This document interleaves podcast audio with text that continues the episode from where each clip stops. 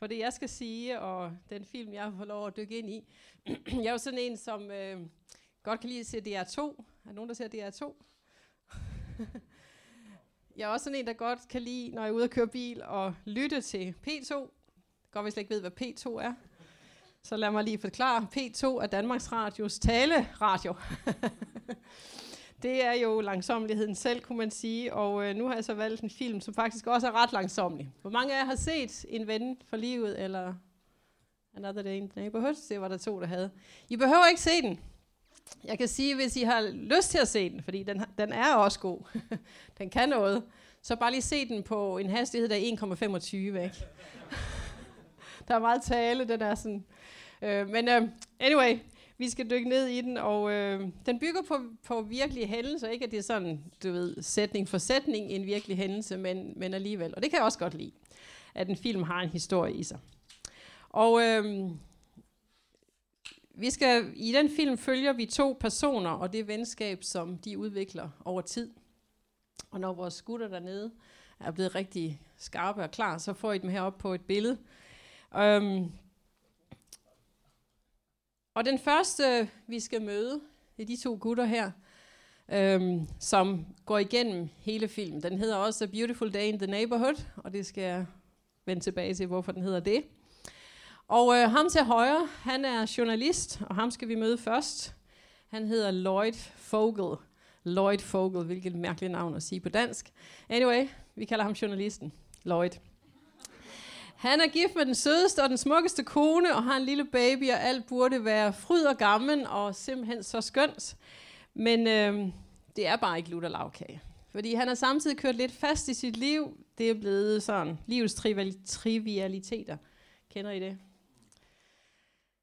Og så som journalist, så håber han altid på den gode historie. Det er ham, der skal skrive den gode historie. Han er ansat til at lave dybdeborende, øh, hvad hedder sådan noget, journalistik.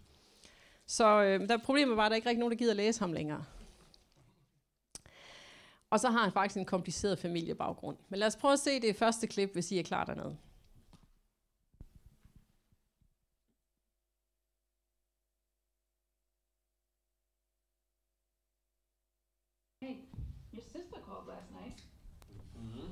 She wanted to make sure you're written your toes.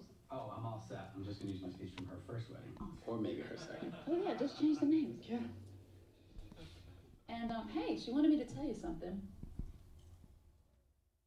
Okay.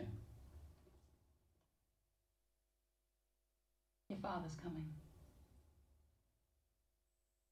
Yes, she reached out to him a couple months ago and he didn't respond, but then he called and now he's coming to the wedding.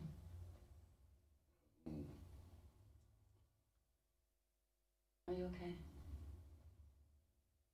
Yeah, I'm fine.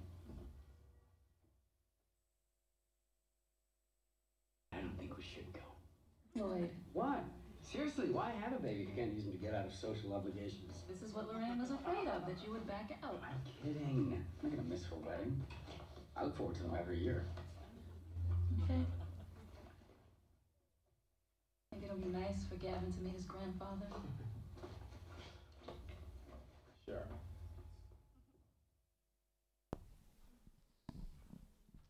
Lyder det velkendt? Hvordan har du det? Fint. Og måske er det også velkendt, det der med den lidt vanskelige familie. det der med, at vi skal lade som om, at vi glæder os til, at det bliver jul, ikke? Så skal vi til den der familiejulefrokost, eller vi skal til den der runde fødselsdag, og så samtidig ved vi godt, at så skal jeg jo også igen møde. Og så bliver det sådan lidt kompliceret, fordi vi er jo måske blevet slået lidt på manchetterne undervejs.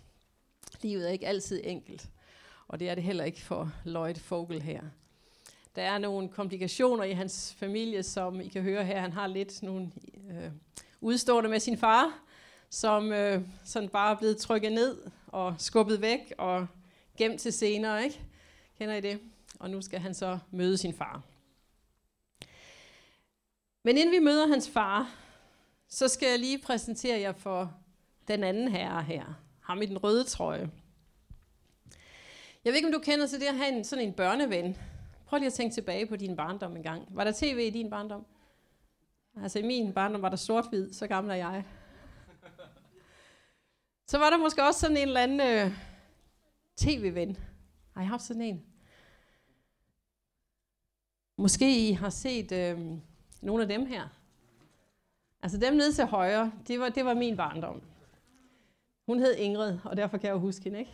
Ingrid er lillebror i sort-hvid, og han var sådan en øh, dukke, der blev trukket med snore. Og øh, så hyggede de sig og fortalte om forskellige ting, og snakkede sammen, og så viste nogle små filmklip. Er nogen, der kender ham ovenfor? Han hedder Jørgen Klevin. Vi kender Cirkeline. Han har faktisk tegnet Cirkeline, og han havde masser af børneprogrammer, hvor han lærte børn at tegne og forklarede dem om alt muligt. Han var også sådan en hyggeonkel, sådan en, en ved, man føler sig tryg ved. Og endelig så har vi Kai og Andrea. Kender I dem? De er jo stadigvæk still going strong, ikke? Så nogen, der sidder og snakker lidt med hinanden. Eller måske kender I nogen af dem her. Vi får den næste slide på. Jeg ved ikke, om I ved, men Bamse og Kylling, de er faktisk snart 29 års fødselsdag. Det er så noget af det længste, ældste børnetv, vi har. Eller ham, Sigurd. Sigurds børneteam. Ja. Er han ikke også sådan en af dem, du ved, man føler sig godt i godt selskab, ikke? Når han sådan hygge snakker og spiller lidt. Og, ja. og nu skal jeg så introducere jer for ham i den røde trøje, som er amerikaner. og derfor har han ikke, han har ikke lige kørt på dansk tv så meget. Men han lavede faktisk børneprogram i 33 år. Det er noget af en rekord. Og øh, han var kendt for sin cardigan og sin bløde sko. Faktisk så starter alle hans shows med, at han kommer ind i øh, sit studie, og så tager han sin pæne jakke af. Prøv at gøre. Og hænger den i sit skab. Og så skifter han til den her bløde cardigan, hvor jeg har taget en blå. Han havde mange farver. Så har sådan en blød blå en, fordi han var sådan en rar fyr, ikke? Man skal jo ikke ligne sådan en forretningsmand. Og så, når han gjorde det, så satte han sig på sin bænk, som han sidder på der, kan jeg godt se, og så skulle han have nogle andre sko på. Af med de der meget formelle sko. Og så tog han de bløde sko på. Se om jeg kan gøre det med en mikrofon i hånden.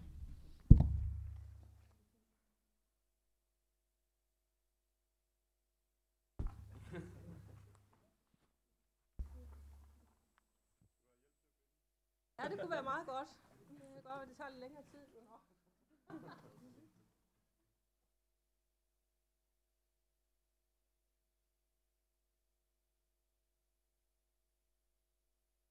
Der var det specielle ved ham Rogers her, med cardiganen. At han var en super rar person. Super rar person, som alle bare kunne lide at være sammen med. Eller det vil sige, at man troede, man var sammen med ham. Kender I ikke det? Det var egentlig bare på tv. Er det nu så at knappe den.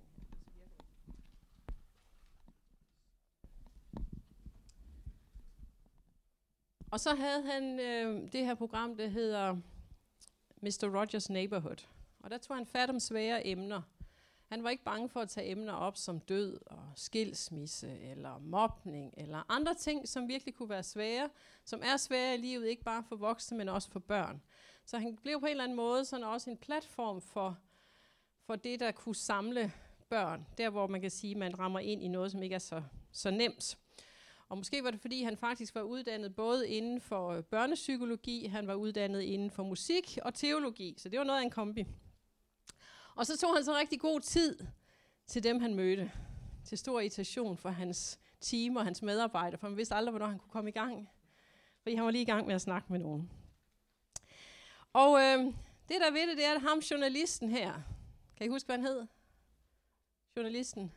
Lloyd, ja, godt, godt, Henrik. Journalisten Lloyd Fogel, han har fået en opgave, at han skal skrive en kort artikel, en opgave om ham her, Mr. Rogers, som hele landet elsker, men som Lloyd er fuldstændig ligeglad med. Helt ærligt, jeg skal lave dybdeborende journalistik, og så sender du mig hen for at snakke med ham her. Øhm, men det næste klip, vi skal se, det starter lige et andet sted. Og lad mig lige advare mod både sprogbrug og alt muligt andet. Ikke? Sådan er det jo med film nogle gange, så ja, nu er jeg advaret. Øhm, vi skal nemlig øh, springe ind i filmen der, hvor øh, de er i gang med brylluppet. Er I klar på det?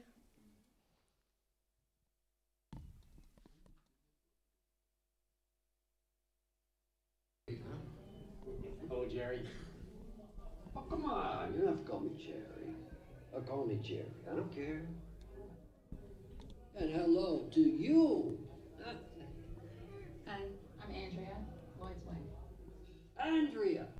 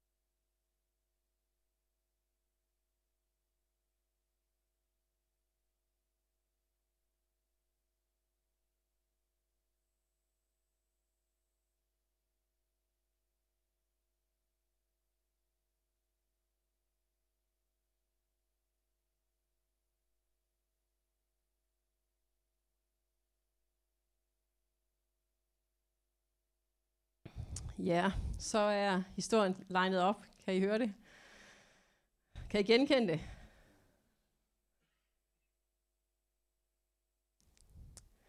Der er jo ingen af os, der går igennem livet uden at, at stå i de her situationer, vel? Hvor vi er vrede, hvor vi er kede af det, hvor vi synes, der er uretfærdighed. Men jeg spørger mig selv, har Rogers fat i noget her? Har han fat i noget, når han siger, at alle de her følelser, dem kan vi måske godt tage hånd om. Dem kan vi godt gøre noget ved. Han siger på et tidspunkt i filmen, når man sådan bliver rigtig vred, så kan man jo lade være at slå på andre. Man kan jo slå på en klump ler, eller man kan jo svømme meget hurtigt, eller spille alle de dybe toner på klaveret, og sådan bare, brrr, og så få det ud på den måde. Og jeg skal jo ikke afsløre hele filmen. Men det her, I fornemmer, I fornemmer, hvor journalisten, hvad var det han hed? Lloyd. I fornemmer ham, ikke? Det ligger lige under overfladen. Der skal ikke ret meget til at provokere, i hvert fald når det er hans far, der provokerer, så eksploderer han. Der er et eller andet, der får lov til at ligge dernede. Og måske vi alle sammen har et eller andet, der ligger dernede, som vi ikke lige skal, skal pille for meget i. Men uden at afsløre hele filmen, så kan man sige, de to her kommer jo til at møde hinanden. Det er derfor, Rogers omtaler ham i sit fiktive program. Og øh, det, der skulle have været til et enkelt møde, et enkelt interview og en kort artikel, bliver i virkeligheden til flere møder, flere besøg og flere spørgsmål til Lloyd end til Rogers så mange og så gode spørgsmål til Lloyd, at han irriterer sig over det. For det er jo ham, der skal stille spørgsmålene. Lad nu være at kigge ind i mit liv. Lad nu være at spørge mig om alt det her. Men det er simpelthen fordi Rogers, han er sådan et menneske, som ikke bare vil kende folk på overfladen. Altså intellektuelt. Han går lidt dybere. Han går efter hans hjerte. På en meget, meget fin og respektfuld måde. Og Lloyd, han har jo alt god grund til at ikke bryde sig om sin far. Hvis I ser hele filmen, så vil I vide, at, at der er ikke ret meget at komme efter. Den far har ikke levet op til noget som helst. Tværtimod. Så han har al god grund til at blive vred på ham, men det er som om, at Rogers formår i de her samtaler, måske ligesom at prøve at lukke nogle nye vinkler op.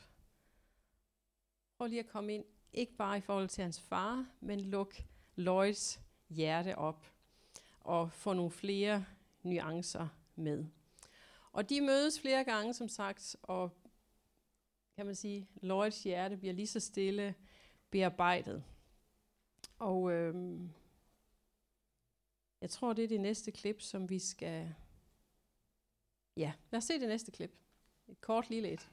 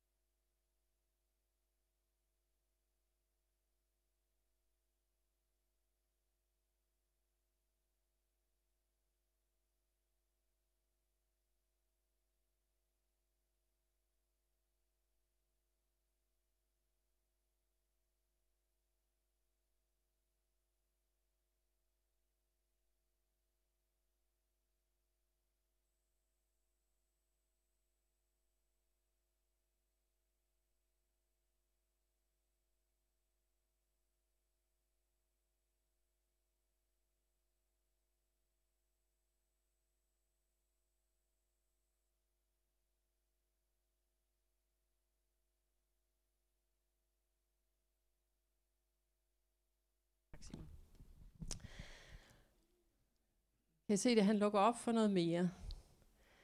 Bibelen siger, at alle ting samvirker til gode for dem, som elsker Gud. Og det er jo nemt at sige, men det er virkelig det, som Rogers prøver at sige til Lloyd her. Sige, hey, der er et eller andet her. Det kan godt være, at din far primært er af den dårlige slags. Men han har også givet dig noget. Han har givet noget med sig.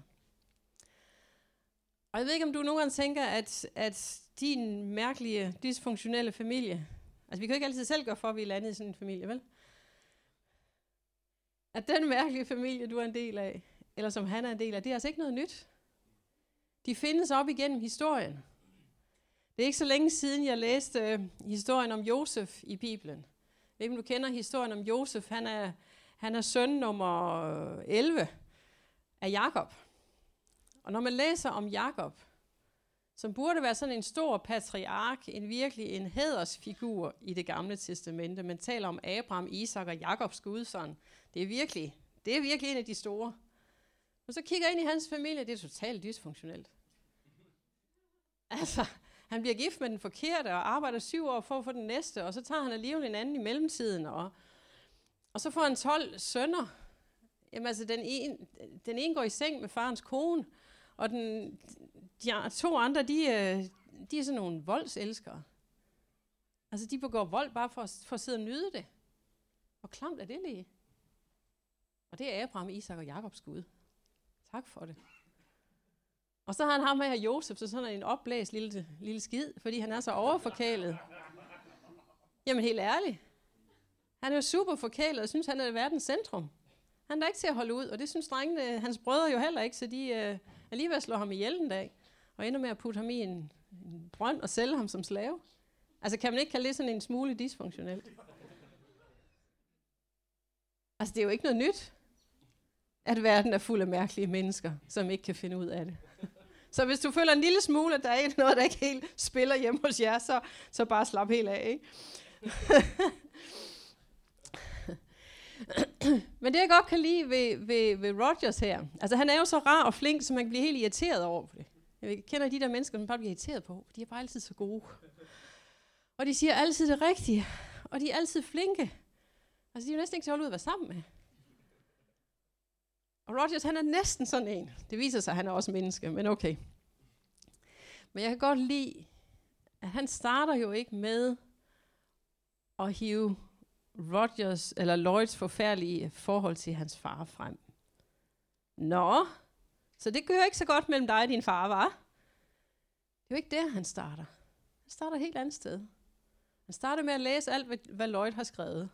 Han starter med at mødes med ham, hilse på ham, interessere sig for ham, kigge ind i hans liv. Hvem er du egentlig? Han siger det ikke sådan, men det er jo faktisk det, han gør. Prøv at hvem er du? Hvad er det, der gemmer sig bagved?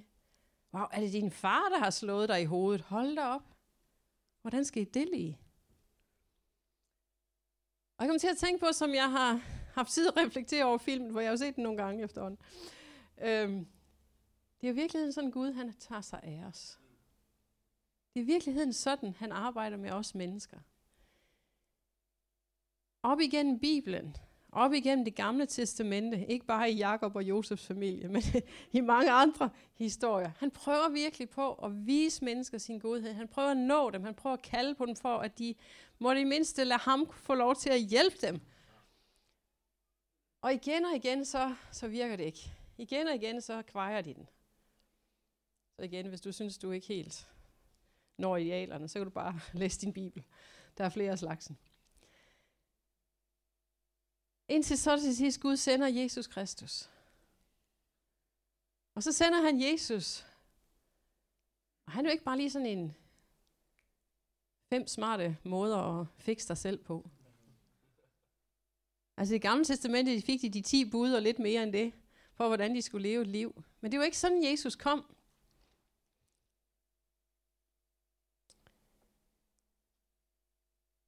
Han kom på en helt anden måde. Og han kom for at møde mennesket. Han kom ikke så meget for at møde der, hvor vi gik galt. Men i stedet for så standser han op og møder det enkelte menneske som menneske i vores utilstrækkelighed, skuffelser osv. Han går ikke til hovedet, til hjernen, til at forklare os og være intellektuelle, men han går til vores hjerte. Men det tager lidt længere tid at komme til vores hjerte. Men prøv at læse, hvad der står om ham her i Johannes 1, 16. Der har vi den. Guds søns umådelige herlighed har vi nu alle fået del i, og vi har oplevet Guds nåde, som overgår alle tidligere udtryk for noget. I den gamle oversættelse står det overgår noget over noget. Altså det er simpelthen, der er mere af det. For Moses bragte os Toran. Det er det samme som loven, reglerne. Men Jesus, den ventede Messias, bragte os den fuldkommende nåde og sandhed.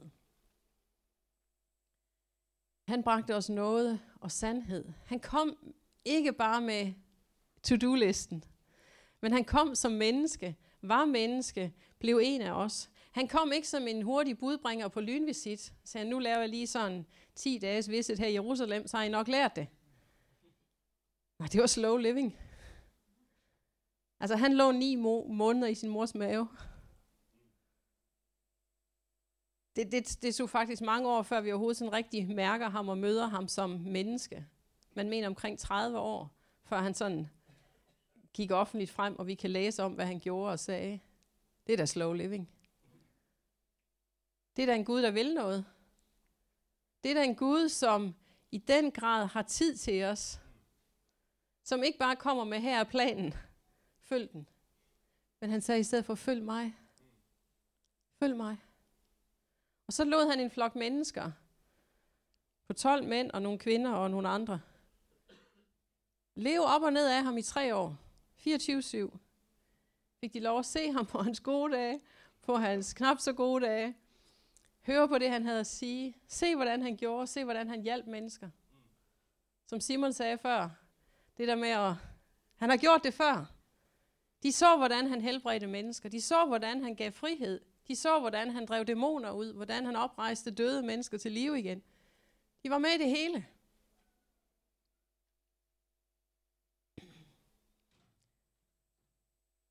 Og de fik lov at stille spørgsmål. Og han stillede flere spørgsmål tilbage igen. For at få dem til at tænke, for at få dem til at arbejde med. Man vil aldrig kunne retfærdiggøre og skulle lave sådan en artikel om Jesus på 400 ord, vel? Sådan en hurtig, lad os lige beskrive ham her. Johannes han siger faktisk i, i de aller sidste vers i Johannes evangeliet, der er så meget andet, som Jesus gjorde. Men jeg tror, hvis det alt sammen skulle nedskrives, ville hele verden næppe kunne rumme alle de bøger, som så måtte skrives. Det siger Johannes, som skriver Johannes evangeliet. Og jeg synes, det fantastiske ved Jesus, det er, at ikke bare tager han den her lange vandring med os, og har så stor tålmodighed. Men han går jo efter at vise os en bedre vej. Bibelen siger syndens løn, synden, ikke synden, men synden. Synd. Synd, alt det vi, vi fejler, der hvor vi misser, der hvor vi kommer til kort, der hvor vi rammer ved siden af. Syndens løn er døden. Det vil sige, vi kan ikke, det kan vi ikke lave om på, det er et faktum. At så længe vi lever adskilt fra Gud, så længe vi lever vores eget liv, selv sætter dagsordenen, så fører det mod død. Men Jesus kom ikke for ligesom at pege ud, her er synden. Haha, ho, ho. Ha. Så bliver det pludselig en rigtig trælsdag, ikke? Vi er nemlig magtesløse. Men i stedet for, så kom han og sagde, jeg er kommet for, at du skal have liv. Jeg overflod af liv, som Simon sagde før. Han peger hen på en bedre vej. Han siger, hey, jeg har noget, der har overvundet den her synd. Jeg har noget til dig, som er større end det, du går og tumler med. Jeg har noget, som er bedre og større end det der forfærdelige forhold, du har til din far, eller til andre i familien. Og Jesus, han blev ved. Ikke med propaganda, som vi ser visse folk gøre i de her tider. Ikke med propaganda eller slogans, men han blev ved med at forme, præge, forandre de mennesker, han gik sammen med. Bit by bit, lige så stille. Og han interesserede sig oprigtigt for dem, han var sammen med. Han ledte dem, han viste dem, han fandt det bedste i dem. Uden at fornægte det ufuldkommende. Han prøvede ikke at skjule, der var noget i vejen. Men han fandt guldet først. For så at kunne hele det, som er i stykker. Jesus, som vi læste før, bragte os den fuldkommende nåde og sandhed. Det var det, han kom for. Det var sådan, han var. Og det er det, jeg ser Rogers gøre igennem den her film, på en meget stilfærdig måde. Bliv ved og spørg ind. Bliv ved at mødes. Bliv ved at tale om. Bliv ved at pege hen på.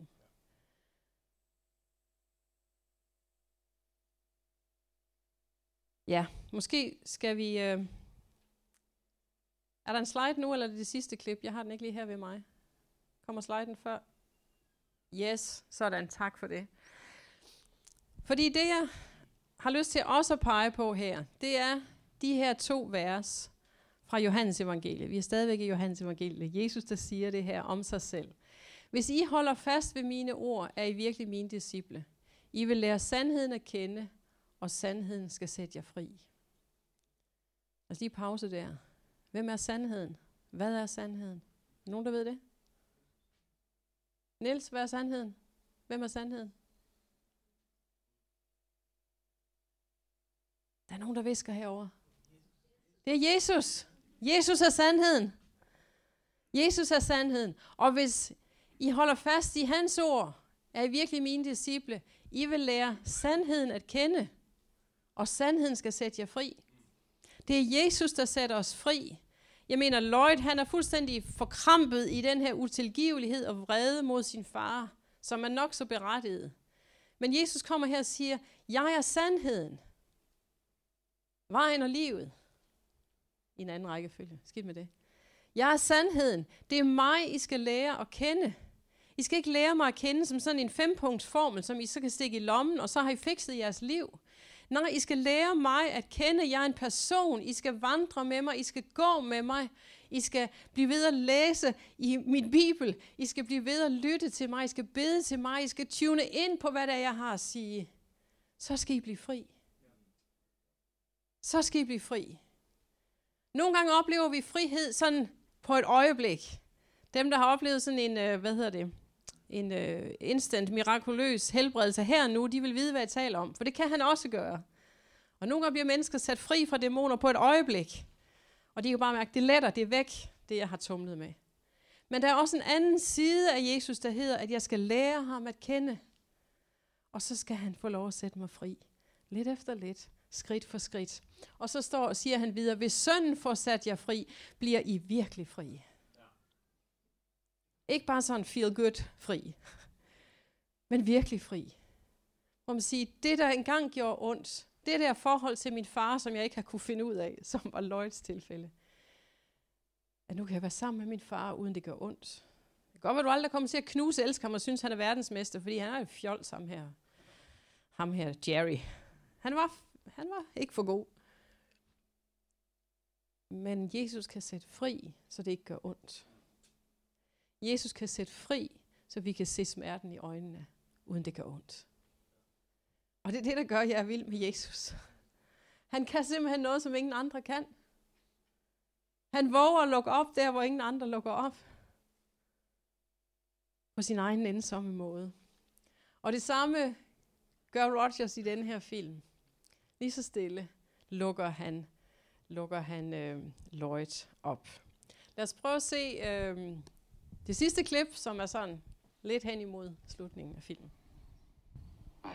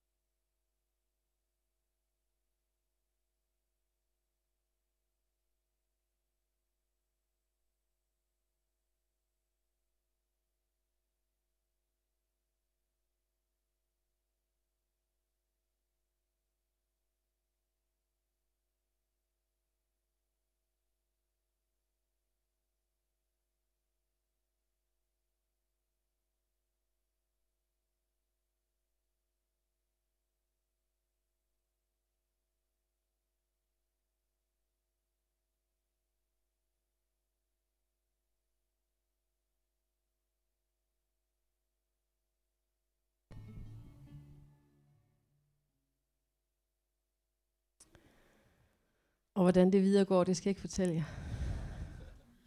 Det må man jo ikke, når man prædiker over de her film. vel? Skal ikke have hele pointen? Selv de hårdeste hjerter kan blive bløde. Rogers havde en lang bedeliste, som han gennemgik hver dag. Må jeg godt opmuntre jer som beder, eller jer som ikke synes, I kan så meget fysisk, men som kan bede. Bliv ved med at gøre det. Bed for Guds skyld. Bed for din familie. Bed for dem omkring dig, som kæmper. Bed for Amy og Tind. Amy og Tind, han har sagt. Amy og Simon Tind. De har brug for det. Ikke fordi de er værre end andre, men fordi de bærer noget, som ikke så mange andre i den her menighed bærer. Vi har brug for, at der er nogen, der beder. Vi har brug for, at der er nogen, der beder for situationen i Ukraine. Vi flytter noget, når vi beder. Og Rogers var en af dem, der tog sig tid til at bede, tog sig tid til at mødes med mennesker.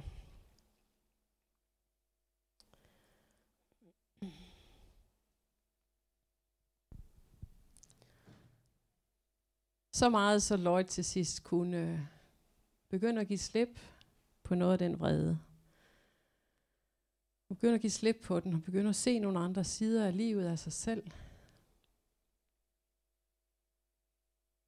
Fordi den søn får gjort fri, skal være virkelig fri. Og øhm,